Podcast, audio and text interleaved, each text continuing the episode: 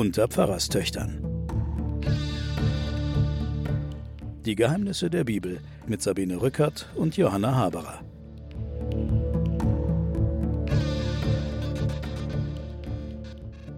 Willkommen, liebe Hörerinnen und Hörer, zu einer neuen Folge der Pfarrerstöchter und der Geheimnisse der Bibel. Diese Folge ist heute außergewöhnlich, eine ganz besondere Folge, liebe Johanna. Johanna ist natürlich auch da, meine Schwester, Theologieprofessorin. Hallo. Hallo und ich, Journalistin der Zeit. Das Besondere an dieser Folge ist, dass wir mit ihr unsere Erkundung des Ersten Testaments beenden. Wir haben ja uns länger überlegt, womit machen wir eigentlich Schluss? Also man kann ja das in zeitlichen Abfolgen machen. Was ist das letzte Buch? Oder wo ist der beste Link zum Neuen Testament. Und da haben wir natürlich auch überlegt, ob nicht der Hiob, dieses Buch Hiob, ein guter Link ist zum Neuen Testament nach dem Motto, Christus ist dann der Anwalt, der auf der Seite von Hiob steht. Der Hiob will ja einen Anwalt haben. Ich brauche einen Anwalt gegen Gott. Und da gibt es dann schon Theorien nach dem Motto, die Jesus- und Christusfigur die Kompensation des Hiob oder die Antwort auf Hiob ist.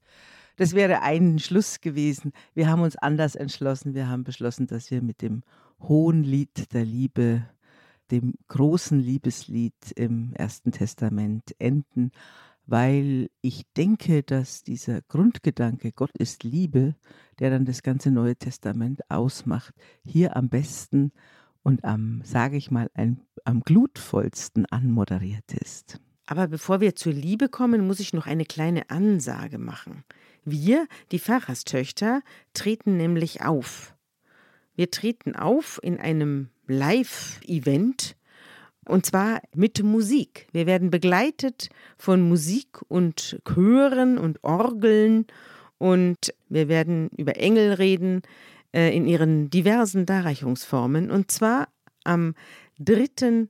Dezember, das ist der erste Advent um 20 Uhr in Hamburg in der Hauptkirche St. Petri. Die Adresse ist an der Petrikirche 2 in 20095 Hamburg.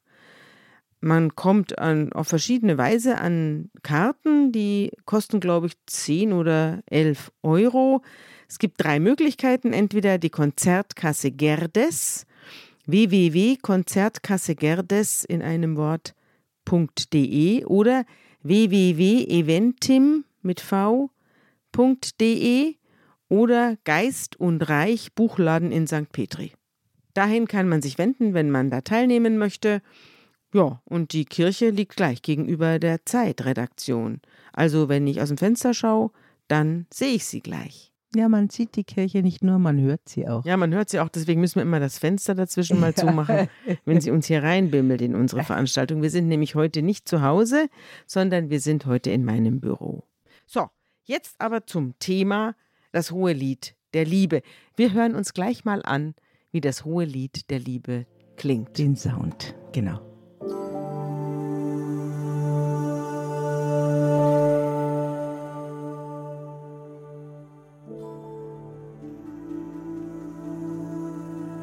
Siehe, meine Freundin, du bist schön. Siehe, schön bist du. Deine Augen sind wie Tauben hinter deinem Schleier. Dein Haar ist wie eine Herde Ziegen, die herabsteigen vom Gebirge Gilead. Deine Zähne sind wie eine Herde geschorener Schafe, die aus der Schwemme kommen. Alle haben sie Zwillinge, und es fehlt keiner unter ihnen. Deine Lippen sind wie eine scharlachfarbene Schnur, und dein Mund ist lieblich. Deine Schläfen sind hinter deinem Schleier wie eine Scheibe vom Granatapfel. Dein Hals ist wie der Turm Davids, mit Brustwehr gebaut, an der tausend Schilde hangen, alle Köcher der Starken. Deine beiden Brüste sind wie zwei Kitze, Zwillinge einer Gazelle, die unter den Lotusblüten weiden. Bis es Tag wird und die Schatten schwinden, will ich zum Myrrenberge gehen und zum Weihrauchhügel. Du bist schön, Ganz wunderschön, meine Freundin, und kein Makel ist an dir.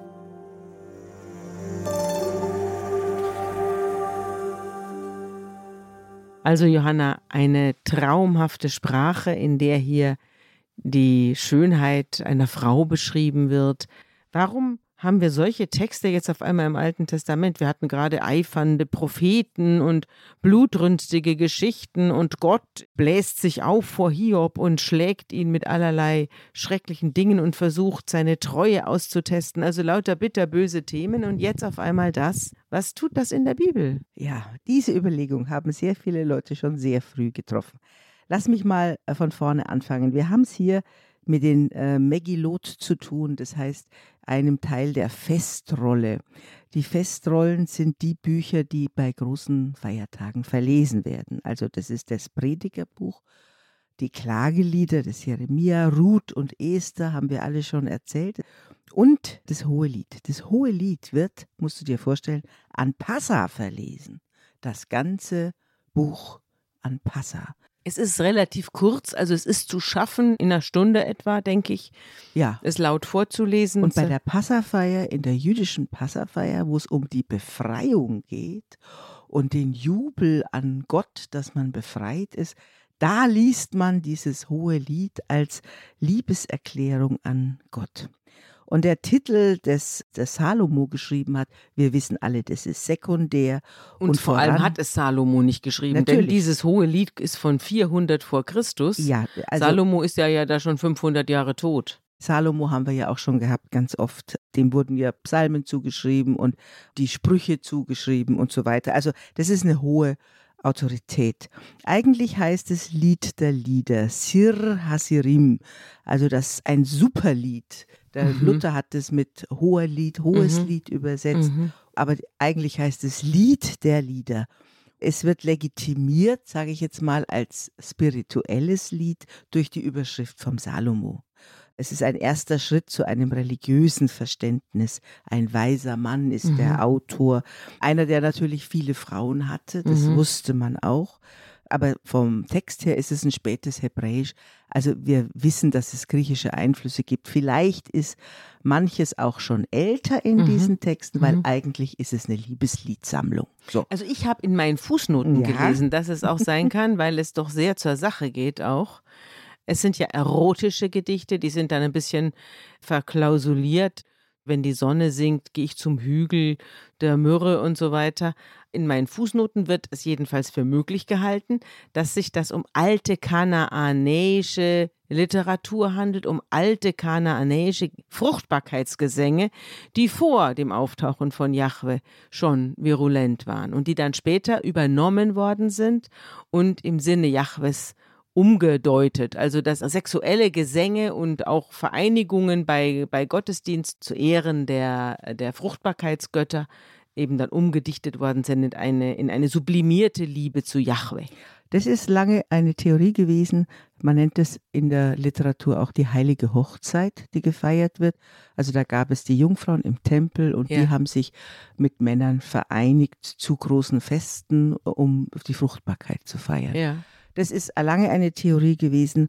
Heute sagt man, es ist eine lockere Sammlung von profanen Liebeslieder, die auf jeden Fall sich jeglicher gesellschaftlichen und kultischen Verordnung entziehen. Heute ist, dass man sagt, man kann dem auch gar keinen Kult zuordnen. Die brechen jeden Kult. Und ja. auch Verhaltensweisen, die zum Beispiel vom Jesaja kritisiert werden, wie du trägst Schmuck und so. Bei Jesaja ist eine, eine treulose Frau, die schmückt sich und so. Da ist es ja ganz toll, dass sich jemand schmückt. Wir haben heute einen größeren Überblick über die soziologischen und literarischen Parallelen. Mhm. Und da wissen wir, dass es also im östlichen Mittelmeerraum altorientalische und ägyptische Liebespoetik gibt, die dem Ja. ganz stark ähnelt. Ja. Und also dieses ganze Buch ist keine planvolle Struktur, das geht nicht von vorne nach hinten. Nee, es geht durcheinander. Ja, es wiederholt sich auch. Ja. Also es ist nur als Und Einzel es sind auch Wechselgesänge, wie so im, wie so im Bauerntheater. Ne? Dass er singt was, sie singt was. Zum Teil wechseln die sich Satz für Satz ab. Ja. Die Theologen, die weisen Theologen haben dafür Gattungsbegriffe. Das ist, klingt Ja. jetzt furchtbar, entschuldige bitte, aber so ist auch Theologie. Also es sind Beschreibungslieder, es sind Bewunderungslieder, es sind Selbstschilderungen, die da vorkommen, Sehnsuchtslieder, Traumschilderungen und die sogenannte Türklage, Ja. wo einer vor der Tür steht und jammert wie ein Maunst, wie ein Kater. Ja. Das, äh, das Es gibt aber auch die Klage des Mädchens, die nicht die- aufmacht und als sie aufmacht, ist er weg. und sie, Und dann rennt sie durch die Stadt und sucht ihn. genau, sie, also sie hat eine Tür, also Fensterlen sagt man in Bayern, Ja. Also der, die Türklage hat von ihr, der andere Mensch, das Du wird beschrieben, aber auch angehimmelt. Es sind ganz unterschiedliche Arten von Texten, aber wichtig ist, die zentrale Perspektive ist die der Frau. Ja. Die Frau fängt an, die Frau endet dieses.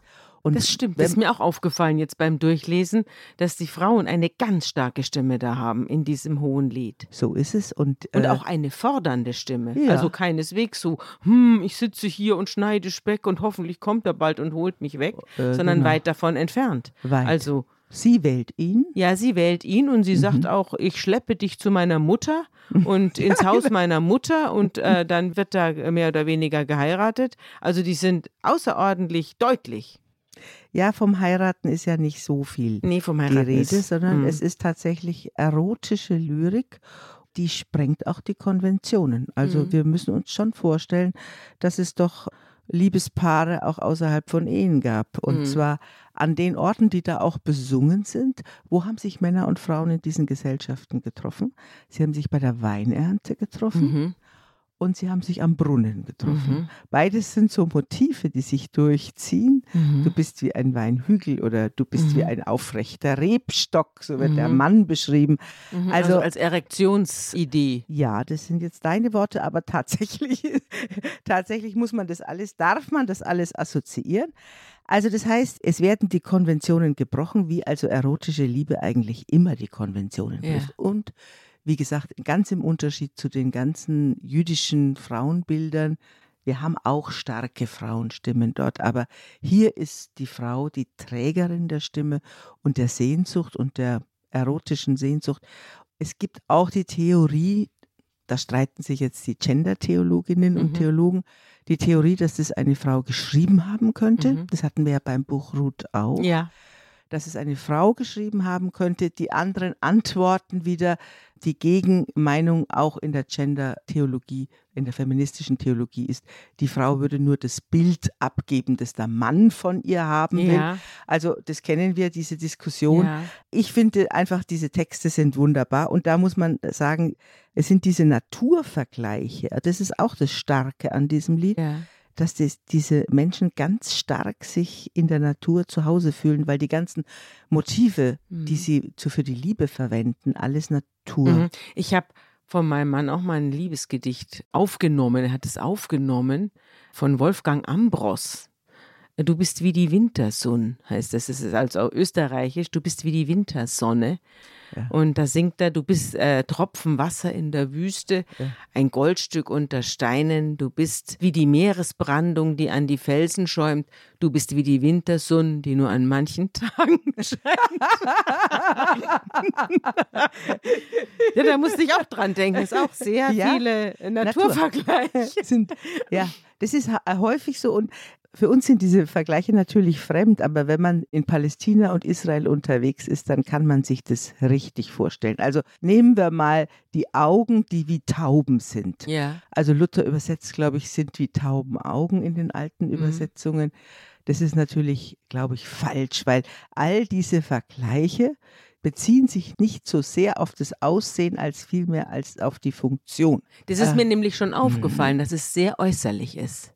Also es bezieht sich nichts auf den Charakter, sondern es wird ständig die Äußerlichkeit beschrieben und niemals die Art eines Menschen. Na, das ist, glaube ich, ein, das ist ein Irrtum. Also Ein wenn Irrtum. zum Beispiel das heißt, es sind wie Tauben, Ja. dann kannst du dir vorstellen, diese Palästina-Tauben, Israel-Tauben, das sind ganz zierliche Wesen Ja, und braun. und so ein wunderschönes Ja. Falbesbraun. Hübsche Tiere. Ja, und ganz schnell, Ja. sind ganz schnell und sind auch natürlich Liebestiere, die schnäbeln miteinander die ganze Zeit.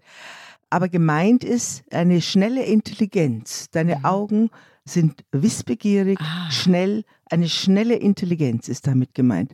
Dein Hals ist wie ein Turm, ist natürlich nicht ein dicker Hals gemeint, sondern Oder ein langer Hals. Ist, ja, sondern das ist die aufrechte Art und standfest. Also das sagt ganz viel über den Charakter aus. Ja. Und deine Brüste sind wie Zwillingsbrüste. Das, ich glaube, da geht es um Elastizität. Mhm. Ja, sind wie, wie Rehkitze, das Ja. sind sie äh, weich und elastisch. Ja. Also das heißt, die Motive beschreiben schon auch den Charakter Mhm. oder beschreiben das, was man über diese geliebte Person oder den gel- geliebten Mann, die geliebte Frau aussagen will. Was ich noch ganz kurz noch sagen möchte aus dieser Motivik, die Weinberge, das hast du schon gesagt, das ist also die Rebstöcke und die Berge, wo sich Mann und Frau treffen, auch hinflüchten, um sich heimlich zu treffen. Und dann noch diese, du bist wie ein geschlossener Brunnen, Mhm. steht da. ja.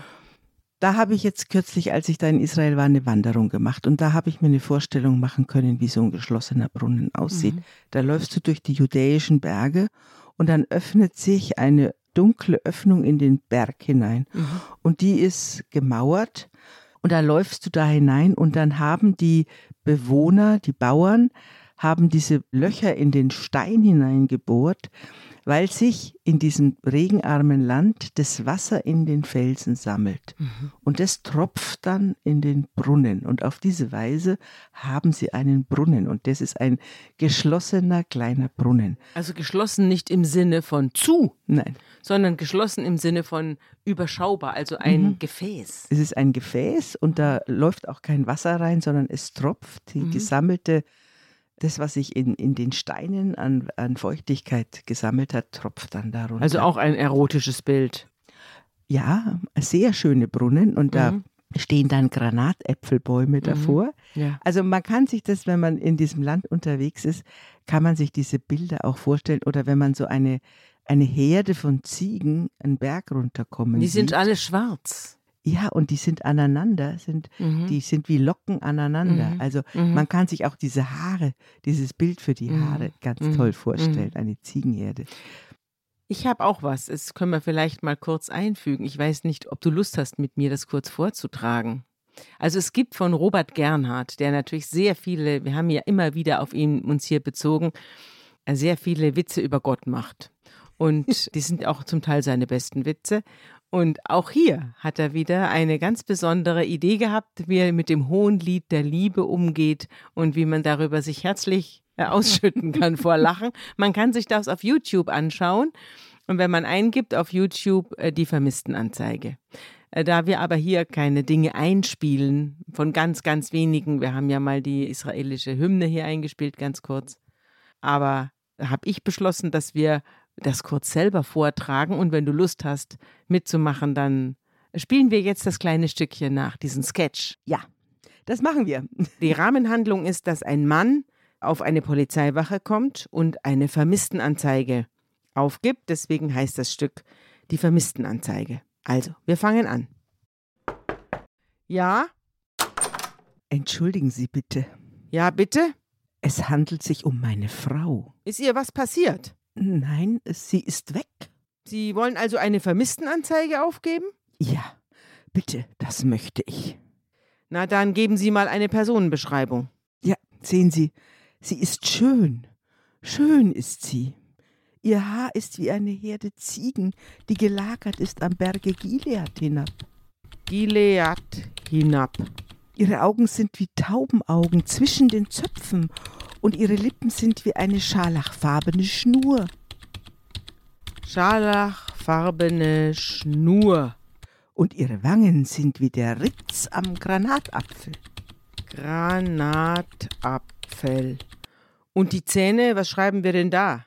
Äh, Wie eine Herde Schafe, die aus der Schwemme kommen, die allzumal Zwillinge haben und es fehlt keines unter ihnen? Richtig, Herr Wachtmeister. Und ihr Hals ist wie der Turm Davids. Turm Davids. Und die Figur? Ihre Gestalt? Ja. Ja, ja, sehen Sie, Ihre Brüste sind wie wohlgeformte Früchte oder Wie junge Rehzwillinge, die unter den Rosen weiden? ja, genau das trifft's. Rosenweiden. Und die Augen? Wie sagten Sie, sind die Augen? Wie die Teiche zu Hesborn? Ja, und ihr Haar ist wie der Purpur des Königs in Falten gebunden, und ihre Lenden stehen aneinander wie zwei Spangen, die des Meisters Hand gemacht. Hm. Und wie heißt Ihre Frau? Ihr Name ist wie ausgegossene Salbe, ihr Name ist wie der Hauch des Windes, ist Silberklang und schön wie der Mond, auserwählt wie die Sonne. O, kehre wieder, o Sulamit, kehre wieder. Aha, Sulamit. Und wie heißen Sie? Stelzer, Karl-Heinz Stelzer. Stelzer. So, dann machen Sie sich mal keine Sorge, Herr Stelzer, wir tun unser Bestes. Werden Sie sie suchen, meine Frau, meine Taube, deren Liebe lieblicher ist als der Wein? Aber, Herr Stelzer, eher werden die tausendjährigen Türme zu Gideon zerfallen, eher wird am Weinstock Myrrhe gedeihen und die Brunnen der lieblichen Gärten versiegen, als dass wir uns nicht sofort auf die Suche machen.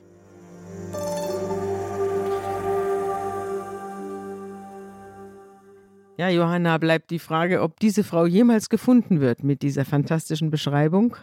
Ja, aber wie gesagt, die Liebe findet einfach Wörter, die über alles hinausgehen, was man in irgendeiner Weise ja nüchtern ausdrücken kann. Ja. Also, jedenfalls befinden wir uns in Naturbildern in diesem herrlichen Lied und es sind Verse und Lieder, die wir auch in Ägypten oder in der Umwelt vergleichbar finden.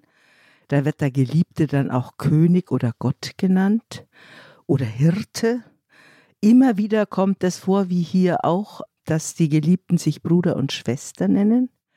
Und die Einzigartigkeit wird besungen und der Ort der Liebe ist immer eine Art Garten, eine Art ja, geschlossener Garten, wo man auch geschützt ist vor den Blicken der anderen. Und das ist auch in den ägyptischen poetischen Liedern, in der anderen mesopotamischen Umwelt, dass die Geliebten sich gegenseitig beschreiben. Ist das nicht auch eine Erinnerung an den Garten Eden? Also auf jeden Fall ist der Garten der Ort der Liebe Mhm. und es ist in der ganzen Umwelt, ist, wenn man sich auch vorstellt, wie diese ganze Gegend von Wüsten besetzt ist, Ja. dann ist natürlich der Garten immer Mhm. auch ein Ort der Sehnsucht, Mhm. Wo Früchte wachsen und Mhm. wo, wo, wie gesagt, man geschützt ist und wo man sich verstecken kann Mhm. und wo es große Blätter gibt. Ja, Mhm. natürlich ist es eine Erinnerung an den Garten Eden. Ich habe hier auch meinen Jack Miles befragt, Gott eine Biografie, und der hat sich auch auseinandergesetzt mit dem Hohenlied der Liebe. Und er schreibt, das Lied der Lieder oder das Hohelied, ein Zyklus von Gedichten über junge Liebende, ließe sich fast mit einem griechischen Satyrspiel vergleichen, das auf die Tragödie von Hiob folgt. Formal ist das Buch Hiob mit seinem Happy End mehr Komödie als Tragödie, aber die Stimmung, die danach zurückbleibt, ist dunkel und voller Fragen. Es kommt daher als Überraschung und Erleichterung, wenn etwas so Sinnliches, so Spielerisches, so von Schmerzen und aller Mühe, Unbeschwertes wie das hohe Lied erklingt. Fast wie Kinder treten die jungen Liebenden auf die Bühne, und wie Kinder es eben tun, zwingen sie die Erwachsenen, das Thema zu wechseln. Wirksamer, als sie es je tun könnten, wenn sie von einem König oder einer Königin handelten, durchbrechen diese Gedichte die Stimmung des Buches Hiob und etablieren dadurch, dass sie von jeder Mann und jeder Frau handeln, die verliebt sind. Das hohe Lied erwähnt Gott nie und spielt anscheinend auch nie anderweitig auf religiöse Traditionen Israels oder auch nur auf religiöse Traditionen überhaupt an. Aus diesem Grund hat es in der Antike Leute gegeben, die sich auf den Standpunkt stellten, es gehöre gar nicht in die Bibel. Sie verloren die Auseinandersetzungen gegen andere, welche auf die Erwähnung des großen Salomo hinwiesen und darüber hinaus behaupteten, die Gedichte seien eine Allegorie für die Liebe zwischen dem Herrn und seinem Volk Israel. Die heutige historische Kritik betrachtet nahezu einhellig das Hohelied als eine rein weltliche Liebesdichtung, als Lyrik über menschliche Liebe und nicht als Allegorie für göttliche Liebe. Doch wenn diese Gedichte als Teil einer Lektüre des Tanach gelesen werden, dann bleibt es nicht aus, dass sie uns an die einzige bis dahin vorkommende Liebeslyrik in dieser Sammlung erinnern, nämlich an die inbrünstige, wenn auch verletzende Versöhnungsszene, die bei Jesaja vorgestellt wird. Und da heißt es: Denn wie eine entlassene und tief gekränkte Frau hat der Herr dich gerufen. Und wie die Frau der Jugend, wenn sie verstoßen ist, spricht dein Gott. Einen kleinen Augenblick habe ich dich verlassen, aber mit großem Erbarmen werde ich dich einsammeln.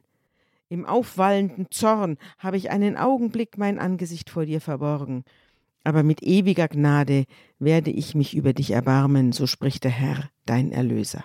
Jesaja vergleicht Israel und den Herrn also nicht mit jungen Liebenden, sondern mit einem zutiefst entfremdeten älteren Paar, das seinen Weg zurück zur Liebe der Jugend findet. Von der Liebe, die im hohen Lied geschildert wird, ist dies weit entfernt aber in der gesamten Dichtung des Tanach kommt nichts dem hohen Lied näher als diese Verse der Versöhnung, denn wird nicht ein altes Paar von einem jungen Paar ganz selbstverständlich an die Liebe erinnert. Da gibt es noch einen entscheidenden Unterschied, ja. weil da geht es um eine gedemütigte Frau. Es ja. geht um eine mit Gottes Erfahrung. Ja, und dann wieder ja so knien sozusagen vor der Schwelle sitzt und dann wieder aufgenommen wird und bereut oder wie auch immer. Also dieses Bild, das ja auch Hosea hat, wo er die Frau Israel mit einer Frau und zwar mit einer Hure vergleicht. Also das ist ganz anders. Das ist ein Manifest weiblicher Sinnlichkeit, mhm. könnte man sagen, mhm. dieses Und Selbstbewusstsein. Und Selbstbewusstsein. Denke nur an den Turm. Ja. Also die aufrechte Haltung dieser Person. Es ist nichts drin von dem Schmerz. Also ich glaube, dass Jack Miles sagen will, die Liebe zwischen Gott und seinem Volk ist doch eine Liebe voller Schmerzen. Das ist ja ein schmerzvolles, ein sehr, sehr schmerzvolles Geschehen und eine sehr schmerzvolle Dynamik. Da ist von dieser reinen Freude sehr wenig zu spüren. Wir haben ja jetzt nun das Alte Testament durchmessen. Da wurde mehr geweint und geblutet als gelacht und frohlockt. Naja, es sind natürlich schon auch alle Varianten des Liebesschmerzes sind schon auch in diesem hohen Lied zu Hause. Da ist schon auch die Sehnsucht und ich treffe ihn nicht und er ist nicht da, wo ich gedacht habe und unser Treffen fällt aus und, und ich suche ihn. Also dieses Verlangen, bis auf Eifersucht, Eifersucht kommt nicht vor, mhm. also was ich jetzt wahrgenommen habe, aber alles andere, also diese Sehnsucht nach dem anderen, das sind ja auch schmerzliche Momente. Mhm. Die kommen schon auch vor. Aber es kommt einfach auch die ungeheure Freude an dem anderen Menschen vor. Und man kann sagen, dass schon in Zeiten der Entstehung des Ersten Testaments, sagen wir mal drittes, zweites Jahrhundert vor mhm. Christus, man beschlossen hat, welcher kluge Mensch auch immer, dass das ein Lied auf Gott ist. Wie gesagt, es wird mhm. an Passa verlesen. Mhm. Es gibt auch eine Schimpforgie eines Rabbi aus dem zweiten Jahrhundert nach mhm. Christus, mhm. wo er sagt, dieses hohe Lied wird in den Kneipen überall gesungen. Mhm.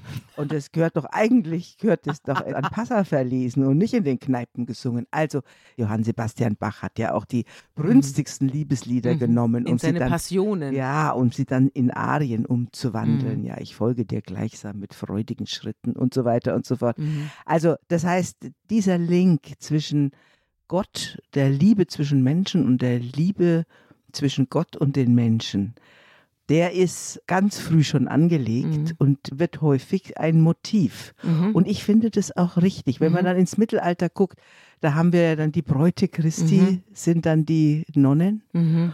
Und die Kirche, die mhm. katholische Kirche, liest dann das hohe Lied als ein Liebeslied zwischen der Kirche und Gott. Die Wahrheit daran ist, also zumindest das ist meine persönliche Theorie, die Wahrheit ist, dass schon die Vermutung, dass die religiöse Sehnsucht und die erotische Sehnsucht sozusagen aus dem gleichen Brunnen mhm. in der Seele kommen. Mhm. Und es ist ja, so, sage ich jetzt mal, auch eine, was weiß ich, ein Trick oder eine gute, eine gute Übung, dass man sagt, wenn man die Liebe Gottes und die Sehnsucht nach Gott frisch halten will, dann enthält man sich der anderen Liebe. Mhm. So kommt es dann zum Zölibat. Ja. Ich Aha, glaube, es gelingt meistens es nicht. ist ja so eine funktionalistische Beschreibung nach dem Motto, ein katholischer Pfarrer hat dann nicht eine Frau und Kinder zu versorgen, Gott. er hat nur Gott. Nein, aber wenn es das spirituell beschreibst, mhm. Und die großartigen Liebeslieder die, dieser mystischen Frauen im Mittelalter, mhm. wo sie Christus besingen, mhm. das klingt so ähnlich wie das mhm. hohe Lied. Mhm. Es ist eine spirituelle Bindung zu mhm. Gott. Ah, das gibt es ja auch diese fantastische Szene beim Namen der Rose. Der Name der Rose von Umberto Eco. Das ist ja eine, die auch von der perversen Liebe sozusagen erzählt. Und da gibt es doch diesen religiösen Eiferer in diesem Kloster, der dann also man muss fast sagen, fast eine Ejakulation bekommt bei der Beschreibung der Mutter Gottes. Ja. Der stellt sich doch vor diese geschnitzte Mutter Gottes und beschreibt sie dann, wo man sich denkt, hallo, sind wir jetzt im Pornokino? Die Überlegung, die gibt es ja in allen Religionen, dass die spirituelle Bindung und die, die Leidenschaft für Gott mhm. dann größer wird, wenn die Leidenschaft zu einem anderen Menschen nicht vorkommt. Ja. Das kann man jetzt irgendwie ironisch belachen oder das ist so. das ist eine Sublimierung. Ja, das würde jetzt ein Psychologe sagen. Ja. Aber die Erfahrung ist tatsächlich, dass wenn man den einen Strom kanalisiert, sagen wir, diese volle Fantasie und die volle Sehnsucht gegenüber der Gottesbegegnung. Und ja, oder man sieht es andersrum. Oder man ja. sieht es andersrum. Was will man denn? Man sitzt da in seiner äh, Stube und reimt sich da was zusammen. Also, das ist ja eine fürchterliche, eine Pervertierung der Liebe. Ich glaube, dass es genau andersrum ist. Meine persönliche Überzeugung ist, dass sich doch eine Gott, ein Gotteserlebnis viel mehr im Betrachten und im Lieben eines Kindes manifestiert. Man weiß doch gar nicht, was die Liebe ist, wenn man nie jemanden geliebt hat, wenn man keinen Menschen geliebt hat, wenn man nie ein Kind um ein Kind gebankt hat. Dann weiß man doch von der Liebe nichts. Also du meinst, die Liebe zwischen Menschen ist doch ein besserer Spiegel, wenn man einen Menschen geliebt also hat. Also wenn man an man Gott, Gott wenn ja. man an Gott glaubt, mhm. ja, dann versteht man ihn doch eher, wenn, wenn man einen Menschen geliebt hat. Wenn man einen Menschen geliebt hat. Und ich glaube auch, dass für Menschen, die an keinen Gott glauben, diese Erfahrung, und wir sind ja dann auch bald bei Weihnachten, ja, diese Erfahrung, dass ein Kind auf die Welt kommt, das ergreift auch Menschen, die mit Gott gar nichts anfangen können und die trotzdem so etwas ähnliches wie ein, wie ein Gotteserlebnis haben dadurch, dass sie Eltern werden. Ja, oder dass sie eben einen Menschen treffen, der so zu ihnen passt. Das ist ja auch ein Dass Glück, sie alles andere aufgeben. Dass sie alles andere aufgeben, ja. Ich möchte dir ja so ein Stück aus Max Frisch Tagebücher hier beitragen, der Menschenliebe und Gottesliebe auch vergleicht. Und zwar, wie ich finde, in einer ganz tollen Weise.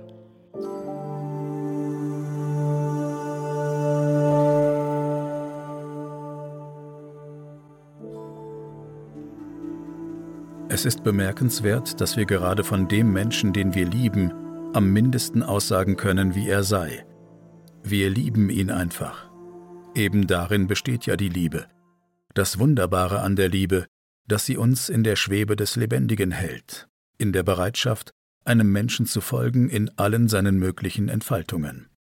Wir wissen, dass jeder Mensch, wenn man ihn liebt, sich wie verwandelt fühlt, wie entfaltet, und dass auch dem Liebenden sich alles entfaltet, das Nächste, das lange Bekannte.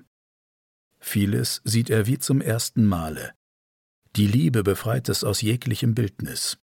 Das ist das Erregende, das Abenteuerliche, das eigentlich Spannende, dass wir mit den Menschen, die wir lieben, nicht fertig werden, weil wir sie lieben, solange wir sie lieben. Man höre bloß die Dichter, wenn sie lieben. Sie tappen nach Vergleichen, als wären sie betrunken. Sie greifen nach allen Dingen im All, nach Blumen und Tieren, nach Wolken, nach Sternen und Meeren. Warum? So wie das All, wie Gottes unerschöpfliche Geräumigkeit, schrankenlos, alles Möglichen voll, aller Geheimnisse voll, unfassbar ist der Mensch, den man liebt. Nur die Liebe erträgt ihn so. Unsere Meinung, dass wir das andere kennen, ist das Ende der Liebe. Jedes Mal. Aber Ursache und Wirkung liegen vielleicht anders, als wir anzunehmen versucht sind. Nicht weil wir das andere kennen, geht unsere Liebe zu Ende, sondern umgekehrt. Weil unsere Liebe zu Ende geht, weil ihre Kraft sich erschöpft hat. Darum ist der Mensch fertig für uns. Er muss es sein. Wir können nicht mehr. Wir künden ihm die Bereitschaft auf, weitere Verwandlungen einzugehen. Wir verweigern ihm den Anspruch alles Lebendigen, das unfassbar bleibt, und zugleich sind wir verwundert und enttäuscht, dass unser Verhältnis nicht mehr lebendig sei. Du bist nicht, sagt der Enttäuschte oder die Enttäuschte, wofür ich dich gehalten habe. Und wofür hat man sich denn gehalten? Für ein Geheimnis, das der Mensch ja immerhin ist, ein erregendes Rätsel, das auszuhalten wir müde geworden sind. Man macht sich ein Bildnis. Das ist das Lieblose, der Verrat. Du sollst dir kein Bildnis machen, heißt es von Gott. Es dürfte auch in diesem Sinne gelten. Gott als das Lebendige in jedem Menschen, das, was nicht erfassbar ist. Es ist eine Versündigung, die wir, so wie sie an uns begangen wird, fast ohne Unterlass wieder begehen.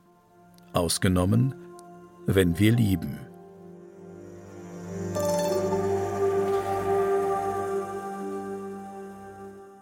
Findest du, dass das stimmt? Also mein Mann, mit dem ich jetzt 40 Jahre zusammen bin oder 45, der ist jetzt für mich jetzt kein großes Rätsel. Und trotzdem würde ich sagen, äh, ich liebe ihn über alles. Und ich habe eher Leute, die mir ein Rätsel sind und die ein Rätsel aus sich machen. Ich weiß auch nicht, ob Max Frisch jetzt unbedingt der richtige Zeuge für die Liebe ist. Max Frisch ist doch einer, der die Frauen hat fallen lassen und äh, der sich, wenn er sich gelangweilt hat, was anderem zugewandt hat. Das war doch kein großer Liebender. Das, das ist jetzt ein moralistischer Zugang, wie äh, ihn leider zu viele Leute der Dichtung gegenüber oder den Malern oder wem auch immer gegenüber haben. Da wird Künstler und Kunstwerk in eins gesetzt. Ja, äh, Genauso durchaus. kannst du natürlich auch Brechts Liebesgedichte ja, auch da. vollständig, nicht unbedingt ernst nehmen. vollständig nicht unbedingt ernst nehmen. Aber wenn du die Kunst als solche siehst, glaube ich, ist es ein eine sehr, sehr schöne Auslegung des zweiten Gebots, du sollst dir kein Bildnis machen. Mhm. Also dieses zweiten alttestamentlichen ja. Gebots, nämlich das Geheimnis auflösen. Mhm. Und ich glaube schon, dass so ein Restgeheimnis in jedem Menschen, auch wenn man ihn vertraut hat und wenn man jede Bewegung kennt und auch wenn man seine Macken kennt und 45 mhm. Jahre ihn hat mhm. neben sich jetzt auch älter werden lassen und trotzdem ist, glaube ich, das Bemühen, auch den anderen zu überraschen. Mhm. Also das bei euch wenigstens, bei euch als Ehepaar merke ich, dass, dass es ein Bemühen gibt, den anderen zu überraschen mhm. oder dem anderen und nicht was. Nur unangenehm zu überraschen. Ja, und nicht nur unangenehm. Solche Überraschungen gibt es ja auch. Äh, ja, die gibt es auch immer wieder, aber dann zu sagen, okay, ich zeig dir jetzt was oder mhm. ich fahre mit dir dort und dorthin, weil ich glaube, ich habe was Tolles gefunden für dich. Mhm. Also solche Versuche auch des Lebendighaltens, die in der Überraschung liegen und in der Weiterentfaltung. Das beschreibt er ja schön. Mhm. Und ich glaube, was er schon auch sehr gut beschreibt, ist, dass das Ende der Liebe ist, wenn ich glaube zu wissen, wie der andere ist. Mhm. Also auch kein Rätsel mehr mhm. habe. Und für mich ist das auch der, wenn ich es jetzt theologisch betrachte, diesen Text, mhm ist es auch das allerstärkste Argument gegenüber dem Fundamentalismus, dem mhm. christlichen, dem jüdischen, mhm. dem islamischen. Wenn einer ganz genau weiß, wie Gott ist, mhm. dann wird es mörderisch. Mhm. Dann ist er eigentlich ein Atheist. Dann mhm. ist er eigentlich ein Nihilist, mhm. weil er Gott einhütet und in sein kleines äh, Weltbild klein, reinstopft. reinstopft. Und insofern ist diese jüdische Vorstellung, ich lasse das offen, weil das ist das Lebendige, das entfaltet sich. Du liest ja auch immer wieder aus dieser Biografie Gottes, da entfaltet sich ja auch Gott die ganze Zeit. Ja, und er verändert sich und hat allerhand Überraschungen und nicht nur gute. So ist es. Aber äh, wie gesagt, wir sind auf dem Wege zum Neuen Testament. Da hoffen wir dann vielleicht auch, dass das eine oder andere Gute Gottes zum Vorschein kommt. Ich habe auch einige Sachen dabei. Und zwar geht es um Liebe und es gibt ja auch moderne Liebe. Ach, zum Beispiel die Liebe, die du eben beschrieben hast, die Max Frisch eben als den Tod der Liebe darstellt. Die hat auch Wilhelm Busch besungen auch so ein Meister der Beziehungslosigkeit. Äh, der Beziehungslosigkeit, ja. Nur hatte er eben statt Max Frisch, der hatte ja tausend Frauen und Wilhelm Busch gar keine. Der hat mit seiner Schwester gelebt und alle Liebesbriefe, die er versandt hat, wurden ungeöffnet zurückgeschickt, also mehr oder weniger. Also, der hat zum Beispiel Folgendes geschrieben. Ich habe ein paar Liebesgedichte dabei, unter anderem, wir fangen jetzt mal mit den schlimmen Liebesgedichten an, von Wilhelm Busch. Die Liebe war nicht geringe, Sie wurden ordentlich blass, sie sagten sich tausende Dinge und wussten immer noch was. Sie mussten sich lange quälen, doch schließlich kam's dazu, dass sie sich konnten vermählen, jetzt haben die Seelen Ruh. Bei eines Strumpfes Bereitung sitzt sie im Morgenhabit, er liest die Kölnische Zeitung und teilt ihr das Nötige mit. Oh Gott, wie schrecklich. So hat sich Wilhelm Busch die Liebe vorgestellt, aber da ihn keine wollte, Hat er wahrscheinlich seiner Schwester das Nötige mitgeteilt. er hat ja auch mehrfach am Tag gegessen, ja. äh, das war seine Freude. Weil wir gerade eben den makellosen Menschen beschrieben haben und der eben liebenswert ist, dadurch, dass er keine Fehler hat, habe ich ein Gedicht mitgebracht von Karl Kraus. Und das geht so. Es heißt Dein Fehler. Dein Fehler, Liebste, ach, ich liebe ihn, weil du ihn hast. Und er ist eine deiner liebsten Gaben. Seh ich an andern ihn, so seh ich fast dich selbst und sehe nach dem Fehler hin, und alle will ich lieben, die ihn haben. Fehlst du mir einst und fehlt dein Fehler mir, weil du dahin? Wie wollt ich, Liebste, lieber dich ergänzen, als durch den Fehler? Ach, ich liebe ihn, und seh ich ihn schon längst nicht mehr an dir, die hässlichste wird mir durch ihn erglänzen. Doch träte selbst die Schönste vor mich hin und fehlerlos, ich wäre meines Drangs zu dir kein Hehler. Ihr, die so vieles hat, fehlt eines bloß, und alles darum. Ach, wie vermiss ich ihn. Ihr fehlte doch, Liebste, was mir fehlt, dein Fehler. Das habe ich heute früh meinem Mann vorgelesen. Der hat gesagt, also es gibt ein paar Fehler, auf die könnte ich ganz gut verzichten. da würde ich jetzt Dann nicht hast du geantwortet, bei dir auch. Ich habe euch heute Morgen Autofahren hören. Ich will das jetzt nicht näher beschreiben. Ja, jedenfalls. Dann habe ich auch noch festgestellt, bei meiner Vorbereitung hier für diese wunderbare Sendung, habe ich natürlich Liebesgedichte durchgeforstet. Verschiedene, äh, du siehst ja um mich herum liegen verschiedene Bücher mit Liebeslyrik. Und ich habe festgestellt, dass die schönsten Liebesgedichte von Frauen sind. Ja, das muss ich wirklich sagen. Ich habe jetzt den Fehler und den Busch und so weiter, das ist alles ganz lustig, aber es sind ja letztlich eher skurrile Sachen als wirkliche Liebesgedichte. Ich habe ein wunderbares Gedicht zum Beispiel, auch merkwürdigerweise sind die aller, allerschönsten Gedichte von Jüdinnen. Ich wusste ich gar nicht, dass zum Teil, dass das Jüdinnen sind. Ich habe mir dann die Biografien angeguckt und habe festgestellt, dass die Frauen extrem schweres Leben hatten und in der, im Exil waren und auf der Flucht waren und furchtbar gelitten haben in der NS-Zeit und wunderschöne Gedichte geschrieben haben. Und jetzt lese ich dir mal eins vor von Mascha Kaleko. Ich wollte gerade sagen, Mascha Kaleko. Ja. Die macht eine Variante des wunderbaren Liedes Wenn ich ein Vöglein wär. Mm. Wenn ich ein Vöglein wär und auch zwei Flügel hätt, flög ich zu dir. Weil's aber nicht kann sein, weil's aber nicht kann sein, bleib ich all hier. Und darauf macht sie folgendes Gedicht. Wär ich ein Vöglein, würd ich zu dir eilen, doch leider hab ich's Fliegen ganz verlernt, drum bleibt es wieder nur bei Luftpostzeilen. Mein Herz, wir sind fast 7000 Meilen und circa 1000 Dollar weit entfernt.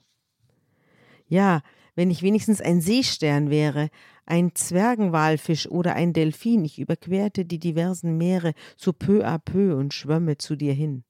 Auf dein Erstaunen freute ich mich diebisch, doch leider schuf der Herr mich nicht amphibisch. Jetzt blühen bei euch die ersten Mandelbäume. Vor lauter Sehnsucht tut das Herz mir weh. Wenn ich ein Vöglein wär, ach, nichts als Hungerträume. Die Nacht ist kalt, verschlafen fällt der Schnee. Wer weiß, ob ich dich jemals wiederseh? Du weißt ja, dass Mascha Kaleko war verheiratet, schon sehr jung hat sie sich mit ihrem Mann zusammengetan, war verheiratet. Er hatte, glaube ich, einen sehr bürgerlichen Beruf und sie saß dann immer in diesem Künstlercafé, berühmten Künstlercafé in Berlin, dessen Name ich vergessen habe leider. Und sie ging dann aus nachts bis drei Uhr und traf sich da mit den Tucholskis und wer auch immer da an berühmten Schriftstellern und Dichtern herumsaß und schrieb ihm die schönsten kleinen Gedichte. Wenn er abends nach Hause kam, stellte sie ihm das Abendessen hin und dann fand er immer ein Gedicht und er ließ sie auch gehen Und sie kam immer wieder zu ihm zurück. Die war kein flatterhafter Mensch, sondern sie genoss das Leben in vollen Zügen und dann nachts um drei oder vier geht sie nach Hause zu ihrem Mann, den sie, glaube ich, über alles geliebt hat. Den sie aber dann aber auch verlassen hat für einen anderen. Mhm. Mhm. Weil wir vorhin von dem alten Paar gesprochen Mhm. haben, das ist ja auch immer wieder, die Liebe ist ja immer auch etwas, wo man sich fragt, ist es wirklich nur der Rausch Mhm. der momentanen Begeisterung füreinander oder ist Liebe nicht etwas, was hält und was einen durchs Leben trägt und der Partner, den man hat, ist das nicht etwas, wo es um Verlässlichkeit geht, als eher als um Überraschung, Ja, wo man die richtige Mischung finden muss. Genau, das glaube ich auch. Diese, Ja. Dieses Bild von Philemon und Bautzis. Ja. Ja. hm. Also die Mascha Kaleko hat noch ein zweites Liebesgedicht in meiner Sammlung. Das ist auch ein wunderbares Gedicht für uns beide. denn, denn es sche- scheint in unserem Alter geschrieben worden zu sein. Und das geht so. Oft, wenn ich Jugendbilder scheu vergleich mit dem gealterten Original, das vor mir stand, ein Schatten des Einmal, erschrak ich tief und Schwermut senkte sich kalt in mein Herz. Nun hatte ich erfahren, was mir nur ahnte in vergangenen Jahren. Gemessen und gezählt ist unsere Frist auf diesem Stern, der so vergänglich ist. Nun send ich dir mein Bild als Abschiedstrost. Wenn einst die Jahre ihre Runen schreiben, hier werd ich immer zwanzigjährig bleiben, mit sanften Wangen, die du oft liebkost, verträumtem Blick und windumwehtem Haar, das gleiche Wesen, das ich einmal war, dann tröste dich, so jung und schaumgeboren, bleibt nur die Liebste, die man früh verloren. Ja, ich glaube, da gibt es auch noch ein Phänomen, wenn du jemanden gekannt hast, wie er ganz jung war, Ja, dann hast du eigentlich sein Bild immer im Herzen. ja, Der kann neben dir rumverwelken, wie Ja. verrückt, aber du hast trotzdem dieses Bild. Oder auch Menschen, die sich eben mit 17 lieben gelernt haben, die werden nie vergessen. Die werden immer auch in dem anderen Menschen diesen, 17-Jährigen sehen. diese 17-Jährige Es gibt den ja 17 ganz oft dieses Phänomen, und das ist wirklich ein Massenphänomen, dass Menschen, die verwitwet sind, sich, wenn sie alleine sind, nochmal durch irgendeinen Zufall oder auch durch Briefwechsel oder so mit Menschen, mit, mit Geliebten treffen, die sie in der Jugendzeit hatten. Ja. Und dann blüht die Liebe wieder auf. Ja. Also Weil- in unserer Familie gibt es das ja, in unserer eigenen Familie gibt es Ja. das ja häufiger. Unsere eigenen Eltern Mhm. haben sich ja als, als 17-Jährige geliebt oder, und dann aus den Augen verloren und 10, 15 Jahre später Und dann kriegsgealtert wieder getroffen Ja. und sich trotzdem dann noch Ja, 40 Jahre geliebt. Lasse mich zu diesem hohen Lied noch was anderes sagen. Auch das hohe Lied ist auch übrigens, wir haben ja gesagt, es durchbricht die erotische Leidenschaft und das Bewundern der Schönheit des anderen, durchbricht die Konventionen. Du kannst in der griechischen Umwelt natürlich dann auch die äh, Liebesgedichte von Frauen an Frauen, zum Ja. Beispiel bei der Sappho, sehr, viel, ja, sehr viele hundert Jahre später. über die gleichgeschlechtliche Liebe haben wir gar nicht gesprochen. Die kommt allerdings im Hohen Lied auch nicht vor. Die kommt da nicht vor, aber trotzdem kommt Liebe als Sprengmuster oder als Sprengstoff für alle regulären Verhaltensmuster vor. Und ja, du kannst eben bei den Gedichten, vor die er 600 Jahre vor Christus gelebt hat oder im 6. Jahrhundert vor Christus gelebt hat, kannst du die wunderbarsten Liebesgedichte an Frauen auch sehen. Also will nur sagen, dieses Phänomen der erotischen Liebe, die alles sprengt, was die Menschen sich so vornehmen, kultiviert miteinander zu tun, das findest du auch eben in Liebesgedichten in der altorientalischen Umwelt. Ich habe noch ein Gedicht von Sarah Kirsch. Bei den weißen Stiefmütterchen im Park, wie er mir's auftrug, steh ich unter der Weide, ungekämmte Alte, blattlos. Siehst du, sagt sie, er kommt nicht. Ach, sag ich, er hat sich den Fuß gebrochen, eine Gräte verschluckt, eine Straße wurde plötzlich verlegt, oder er kann seiner Frau nicht entkommen. Viele Dinge hindern uns Menschen. Die Weide wiegt sich und knarrt. Kann auch sein, er ist schon tot. Sah blass aus, als er dich unterm Mantel küsste. Kann sein, Weide, kann sein. So wollen wir doch hoffen, er liebt mich nicht mehr. Traurig. Traurig, ne? Ja. Traurig. Hier ist noch ein wunderschönes Gedicht von Nelly Sachs, auch eine Jüdin, Das passt alles sehr gut zum Abschluss unseres ersten Testaments, diese wunderschönen Gedichte. Hör zu. Geschirmt sind die Liebenden unter dem zugemauerten Himmel. Ein geheimes Element schafft ihnen Atem, und sie tragen die Steine in die Segnung, und alles, was wächst, hat nur noch eine Heimat bei ihnen. Geschirmt sind die Liebenden, und nur für sie schlagen noch die Nachtigallen, und sind nicht ausgestorben in der Taubheit, und des Waldes leise Legenden, die Rehe leiden in Sanftmut für sie. Geschirmt sind die Liebenden, sie finden den versteckten Schmerz der Abendsonne, auf einem Weidenzweig blutend, und üben in den Nächten lächelnd das Sterben, den leisen Tod mit allen Quellen, die in Sehnsucht rinnen. Ja, du hast aber auch in diesen Gedichten und es ist in unserem hohen Lied eben auch den Liebesschmerz in allen Varianten. Möchtest du noch eins verlesen? Sonst hätte ich jetzt noch mal aus dem hohen Lied noch einen Vers gelesen zum Abschluss unserer Folge. Ein letztes Gedicht noch von Hilde Domin. Ja. Ganz kurz. Im Tor schon hobst du den Blick, wir sahen uns an. Eine große Blüte stieg leuchtend blass aus meinem Herzen. Ganz toll. Das ist übrigens auch im Hohen Lied immer wieder der Blick auf den anderen wird beschrieben und wie das dann Explosionen auslöst. Lass uns das Nachdenken über das Erste Testament und seine vielen dunklen Kapitel und seine vielen gewalttätigen Kapitel enden mit einigen Versen als gutes Wort zum Schluss aus dem Hohen Lied der Liebe oder aus dem Lied der Lieder.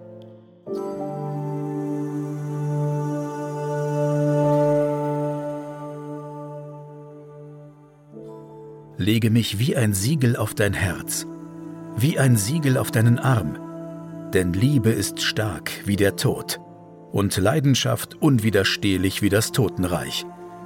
Ihre Glut ist feurig und eine gewaltige Flamme. Viele Wasser können die Liebe nicht auslöschen, noch die Ströme sie ertränken.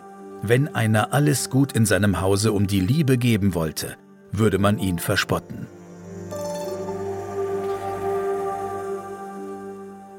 Ja, Sabine, wir treffen uns im Neuen Testament wieder. Ja, da können wir dann auch ja über Paulus reden, der ja auch sich über die Liebe geäußert hat, das gar nicht so viel anders klingt als das, das hier. Stimmt. Ne? Ja, also ich freue mich drauf. Es wird ein ein ganz anderer Ritt, glaube ich, im Neuen Testament. Es werden weniger Erzählungen. Es wird uns schwerfallen, da so richtig aus dem Prallen zu erzählen, weil sehr viele reflektierende Texte drin sind und es sind auch Briefe und so weiter. Aber ich freue mich auf die ganzen Gleichnisse und so. Ich freue mich. Ja, und wir werden auch sehr vieles, was wir im Alten Testament schon durchgenommen haben, da wiederfinden. Etwas moderner formuliert, etwas von mit griechischer Philosophie äh, Gemischt. Durch, durchmischt. Oder auch ein bisschen mit einer anderen Pointe versehen. Ja, aber Bibel bleibt Bibel. Es wurzelt. Ja, also. Mach es gut. Und ich hoffe, alle anderen sind auch wieder dabei. Tschüss.